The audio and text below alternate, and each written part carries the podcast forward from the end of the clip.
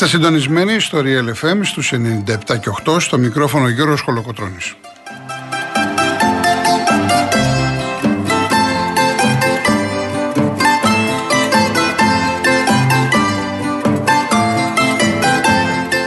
Τηλέφωνο επικοινωνίας 211-200-8200. Επαναλαμβάνω, 211-200-8200. Η κυρία Ειρήνη Κούρτη είναι σήμερα στο τηλεφωνικό κέντρο. Στη ρύθμιση του ήχου η κυρία Μαρία Ψάλτη.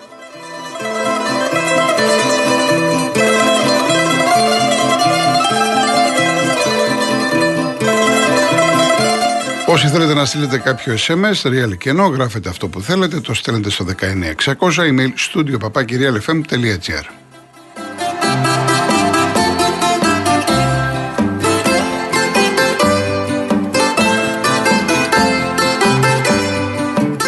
Κυρίες Δεσποινίδες και κύριοι, καλό σας μεσημέρι. Χρόνια σας πολλά. Προπαραμονή Χριστουγέννων σήμερα. Υγεία, πάνω απ' όλα υγεία σε ολόκληρο τον κόσμο. Να περάσετε καλά, θα τα πούμε βέβαια και στο φινάλε της εκπομπής. Στα αθλητικά μας, ε, η πρώτη αγωνιστική του δευτέρου γύρου ολοκληρώθηκε χθες. Με τον Πάοκ να περνάει από το Αγρίνιο. Κέρδισε με 2-0 και τον Ατρόμητο, ο οποίος πέρασε από το Ηράκλειο από το Γετικουλέ κερδίζοντας τον Όφη με 1-0. Τώρα υπάρχει λόγω Χριστουγέννων, εντάξει δεν έχει πρωτάθλημα την Κυριακή Σαββατοκύριακο. Επόμενη αγωνιστική είναι την uh, Τετάρτη. Αλλά έχουμε σήμερα αγώνα για το μπάσκετ, για την Ευρωλίγκα. Σημαντικό παιχνίδι του Παναθηναϊκού, ο οποίος παίζει στην πόλη με την ΕΦΕΣ, με την Πρωταθλήτρια Ευρώπης. Δύσκολο παιχνίδι για τον Παναθηναϊκό που δεν θα έχει τον Γκουντάιντι, τον ε, Καλατσάκη, τον Παναγιώτη και τον Μποχορή. Αντίθετα, επανέρχεται ο Γρηγόνης. Ο Ολυμπιακός θέση τα χάλασε.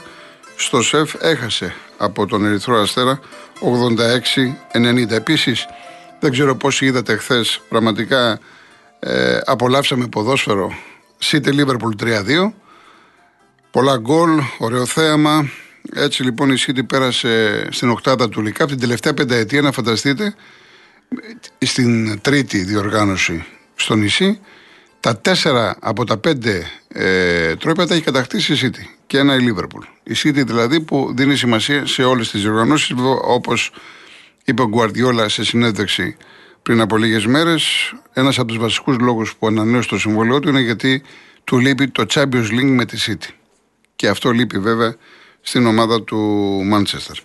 Λοιπόν, όλα αυτά θα τα δούμε στη σημερινή εκπομπή. Εγώ έχω επιλέξει κάποια τραγούδια να ακούσουμε. Από εκεί και πέρα, ε, εφόσον επιθυμείτε να βγείτε να πείτε κάτι, οτιδήποτε θέλετε, ασφαλώς με μεγάλη μου χαρά.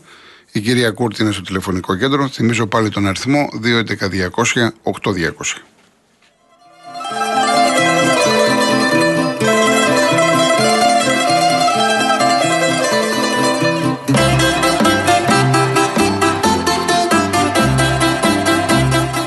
Λοιπόν, να πάμε στον ΠΑΟΚ πρώτα.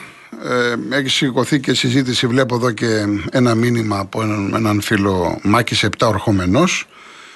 Ε, είμαι σίγουρος ότι εδώ πέρα ασχολούμαστε με τη διαιτησία. Είμαι σίγουρος ότι κάποιος θα ρωτούσε ή κάποιοι.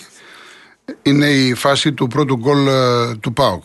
Εντάξει, να ξεκινήσω λοιπόν με αυτό. Και εγώ, όταν ε, είδα τη φάση, ε, λέω ότι το γκολ δεν έπρεπε να μετρήσει. Μιλώντας με διαιτητές, μου διευκρίνησαν ότι το φάουλο αυτό το σπρώξιμο του Αυγούστο στον Κολοβό έχει γίνει σε νεκρό χρόνο. Δηλαδή πριν εκτελέσει το φάουλ ο Νάρη και σκοράρει ο Λιβέιρα. Και γι' αυτό λέει το μέτρησε ο Σιδηρόπουλος. Και ότι δεν έπρεπε να παρέμβει το ΒΑΡ. Ασφαλώς το ΒΑΡ δεν έπρεπε να παρέμβει εφόσον έχει γίνει πριν. Αν έχει γίνει το φάουλ όντως πριν εκτελέσει ο Νάρη, δεν έπρεπε να παρέμβει το ΒΑΡ. Όμως δεν μπορώ να μην ρωτήσω και εγώ και εσείς Εφόσον λοιπόν δεν έγινε παρέμβαση από το ΒΑΡ, τι περίμενε ο διαιτητής για να δείξει σέντρα; Διότι όσοι είδατε τον αγώνα και όσοι δεν τον έχετε δει μπορείτε να δείτε τα highlights ε, ή τον πραγματικό χρόνο του αγώνα, γιατί μπορεί να έχει κοπεί αυτό. Την ώρα που σκοράρει, φωνάζουν οι αγρινιώτες και ο Σιδηρόπουλος περιμένει. Τι περιμένει; Προφανώς τι του είπαν από το ΒΑΡ. Άρα πώς δεν έγινε παρέμβαση από το ΒΑΡ. Εν πάση περιπτώσει, με αυτό το γκολ προηγήθηκε ο Πάοκ ένα 0, 0-2 στο τέλος. Ένα παιχνίδι το οποίο είχε ισορροπία. Δεν, ε, ένας Πάοκ τον περίμενα καλύτερο. Ναι, μεν είχε το πρώτο λόγο, είχε τις ευκαιρίες, αλλά όσο ήταν το μάτσο το 1-0 μπορούσε να την πατήσει και μάλιστα στο 57 υπάρχει μια πολύ μεγάλη απόκρουση που έκανε ο Κοτάρσκι, διπλή ευκαιρία για τον Πανετολικό. Αποκρούει πάλι στο, πάει στον Καρέλη και τη στέλνει out από δύο μέτρα σε κενή αιστεία. Εκεί λοιπόν, αν γινόταν το 1-1, θα μιλάγαμε για διαφορετικό παιχνίδι. Ότι ο Πάοκ ε, φαινόταν πιο ομάδα, πιο οργανωμένος. Ότι ο Πάοκ είχε 4-5 ευκαιρίες, αυτό είναι δεδομένο. Δεν το συζητάμε. Ε, και στο τέλος του αγώνα πέτυχε ένα γκολ πολύ ωραίο ο Αουγκούστο. Εδώ θέλω να πω το εξής για τον Πάοκ. Δεν ξέρω πόσοι το έχουν παρατηρήσει. Εδώ στην Αθήνα δεν το έχουν παρατηρήσει. Στη Θεσσαλονίκη δεν ακούω ραδιόφωνα. Αλλά και αυτά που διαβάζω δεν το βλέπω αυτό που θα σας πω και αναφέρουμε στους οπαδούς του Πάοκ κυρίως. Από τότε που ο Λουτσέσκου έβγαλε από την ομάδα τον Ντάντα και τον Κούρτιτς, ο Πάο κερδίζει. Θυμίζω ότι η τελευταία ήττα του Πάου ήταν στην Νέα Φιλαδέλφια από την ΑΕΚ. Από εκεί και πέρα μετά την 11η αγωνιστική υποδέχτηκε τον Πας μόνο με τον Τάντα στην 11η και τον Κούρτιτς 2-0 ο Πάουκ. 12η αγωνιστική έρχεται στη Νεάπολη χωρίς Κούρτιτς Ντάντας 3-0. Συνεχίζει με το Βόλο χωρίς Ντάντας και Κούρτιτς 3-0 στην Τούμπα. Και χθες τέταρτο σερί μάτς στο Αγρίνιο χωρίς Ντάντας και Κούρτιτς 0-2 Πάουκ. Και αν βάλετε και τον αγώνα κυπέλου με την Καλαμάτα, είναι πέντε συνεχόμενες νίκες και χωρίς να δεχτεί τέρμα. Θα σχολιάσει κάποιος γιατί το λες αυτό. Το λέω γιατί είναι πάρα πολύ σημαντικό δύο παίκτες ενδεκαδάτη να βγαίνουν εκτός ομάδας και η ομάδα αντί να έχει πρόβλημα να παίρνει τα πάνω της. Προσέξτε όμως το που επικεντρώνω το πρόβλημα. Γιατί ο Ντάντας είναι καλός παίκτης και ο Κούρτης, το ξέρουμε. Σημείο αναφοράς του περσινού ΠΑΟΚ. Αλλά πού επικεντρώνει το πρόβλημα; Σε δύο πράγματα.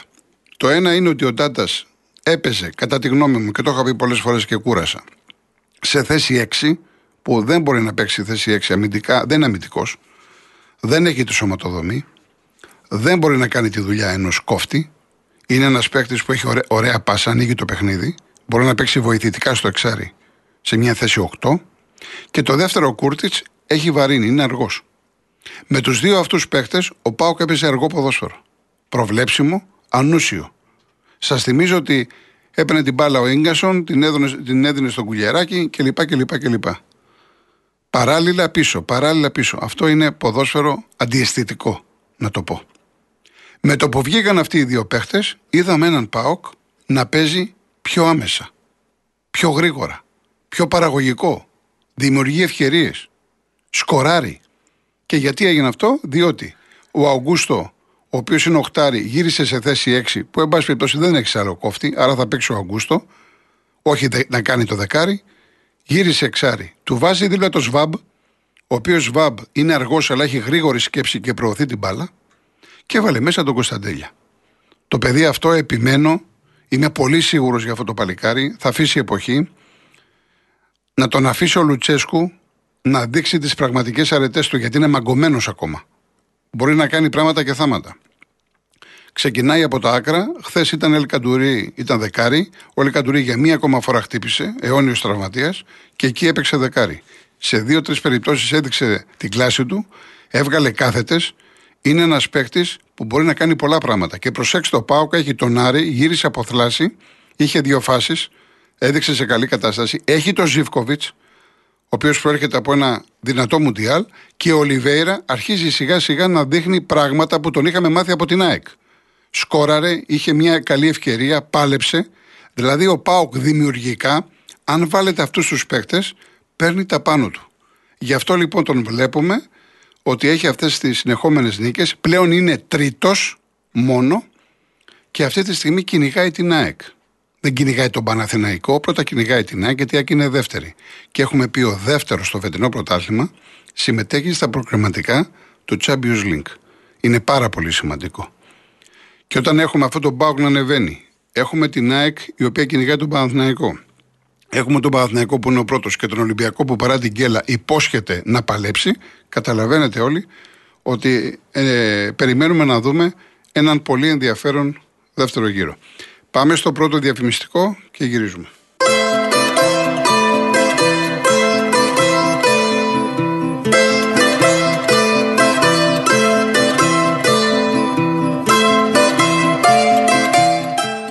Λοιπόν, να σας πω για το διαγωνισμό μας. Η κλήρωση είναι αύριο παραμονή Χριστουγέννων 24 Δεκεμβρίου. Είναι δύο τετραήμερα ταξίδια στην Κόνιτσα.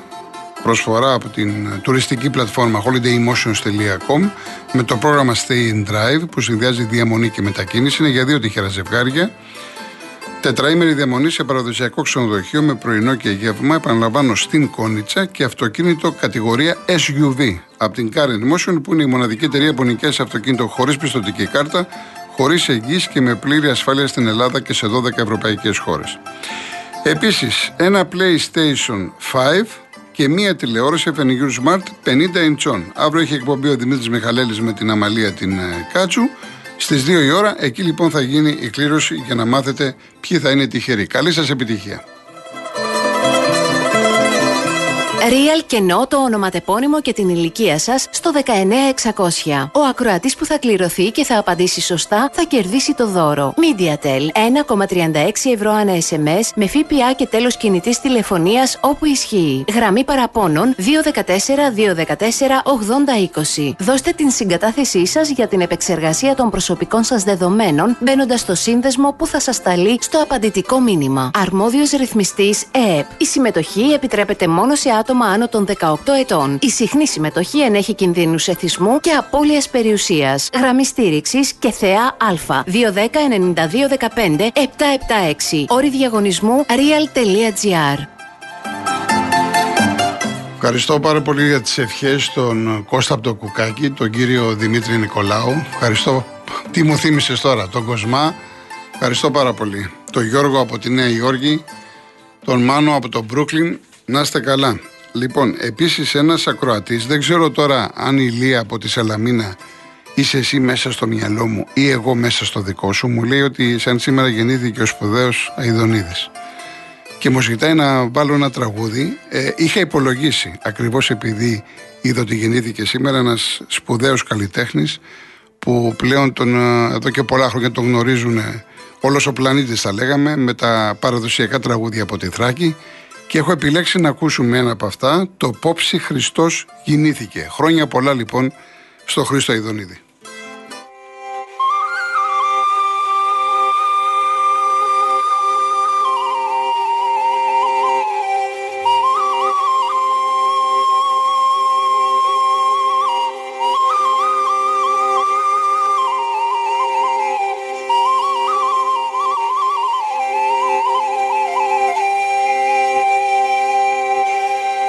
Όψη Χριστός γεννήθηκε κι ο κόσμος δεν το νιώθει. Όψη Χριστός γεννήθηκε κι ο κόσμος δεν το νιώθει. Κι ο κόσμος και τα οικουμένα κι ο βασίλας Ηρώδης Κι ο κόσμος και τα οικουμένα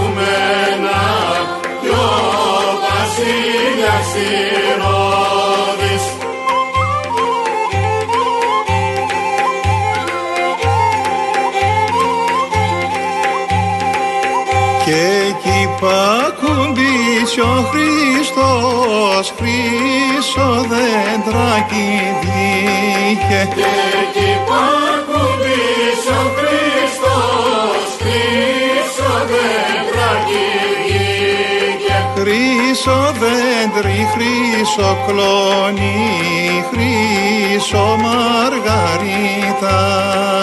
Χρυσό δέντρι, χρυσό κλόνι χρυσό μαργαριτάρι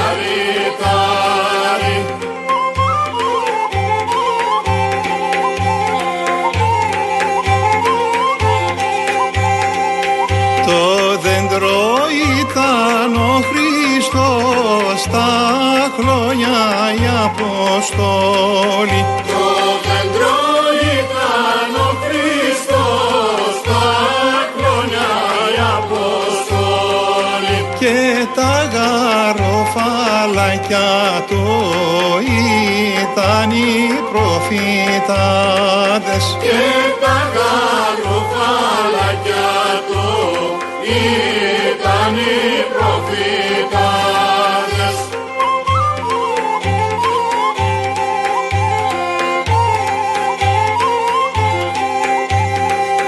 Που προφητούσαν και λέγαν Χριστού τα πάθη που προφήτουσαν και λέγαν για του Χριστού τα πάθη και εμείς Χριστόν εψαλάμε Χριστός να μας φυλάει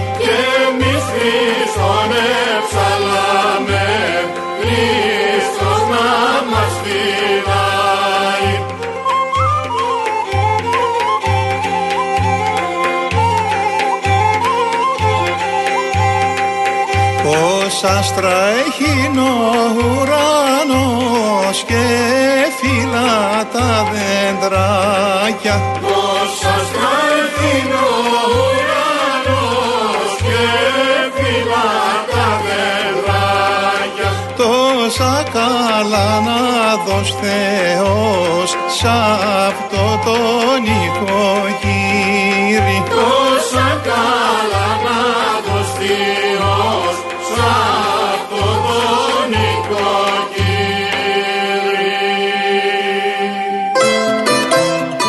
Πολύ ωραία, πάρα πολύ ωραία. Λοιπόν, για τον Ολυμπιακό να πω δύο λόγια για τον μπασκετικό Ολυμπιακό που τώρα βρέθηκε έκτος. Εγώ έχω πει ότι ο Ολυμπιακός για μένα είναι ομάδα Final Four και σαφώς είναι έκπληξη να είναι έκτος και πρέπει να προσέξει να δει τι θα κάνει διότι δεν ξέρω, τουλάχιστον στα δικά μου μάτια δεν ήταν ε, μέσα στο πρόγραμμα να χάσει από τον Ερυθρό Αστέρα παρά το γεγονός ότι ήταν η, η μοναδική ομάδα που τον κέρδισε πέρυσι δύο φορές. Και λέω για την κανονική περίοδο. Ε, κατά τη γνώμη μου, και εντάξει, μην τα πολύ λάβετε υπόψη σας, έτσι, γιατί δεν είμαι και πασχετικός, αλλά κατά τη γνώμη μου, κατά την ταπεινή μου άποψη, αυτό οφείλεται σε δύο λόγους. Ο ένας είναι ότι ο Ολυμπιακός δεν είναι τόσο σκληρός στην άμυνα. Επιθετικά πήγε καλά, φαίνεται αυτό. Τώρα μου, ε, εντάξει, μπορούμε να συζητήσουμε για την επίθεση με τον Σλούκα την τελευταία, αν έπρεπε να πάει για δίποτο, για τρίποτο, να ισοφαρίσει, παράταση κλπ. Εντάξει, αυτά είναι πιο εξειδικευμένα. Αλλά εγώ μιλάω γενικά ότι πρέπει να γίνει πιο σκληρός και νομίζω ότι, και το έχω ξαναπεί, δεν παίρνει πολλά πράγματα από τον πάγκο. Είναι μια ομάδα η οποία θα πάρει από τον 6ο, από τον 7ο παίχτη μέχρι εκεί.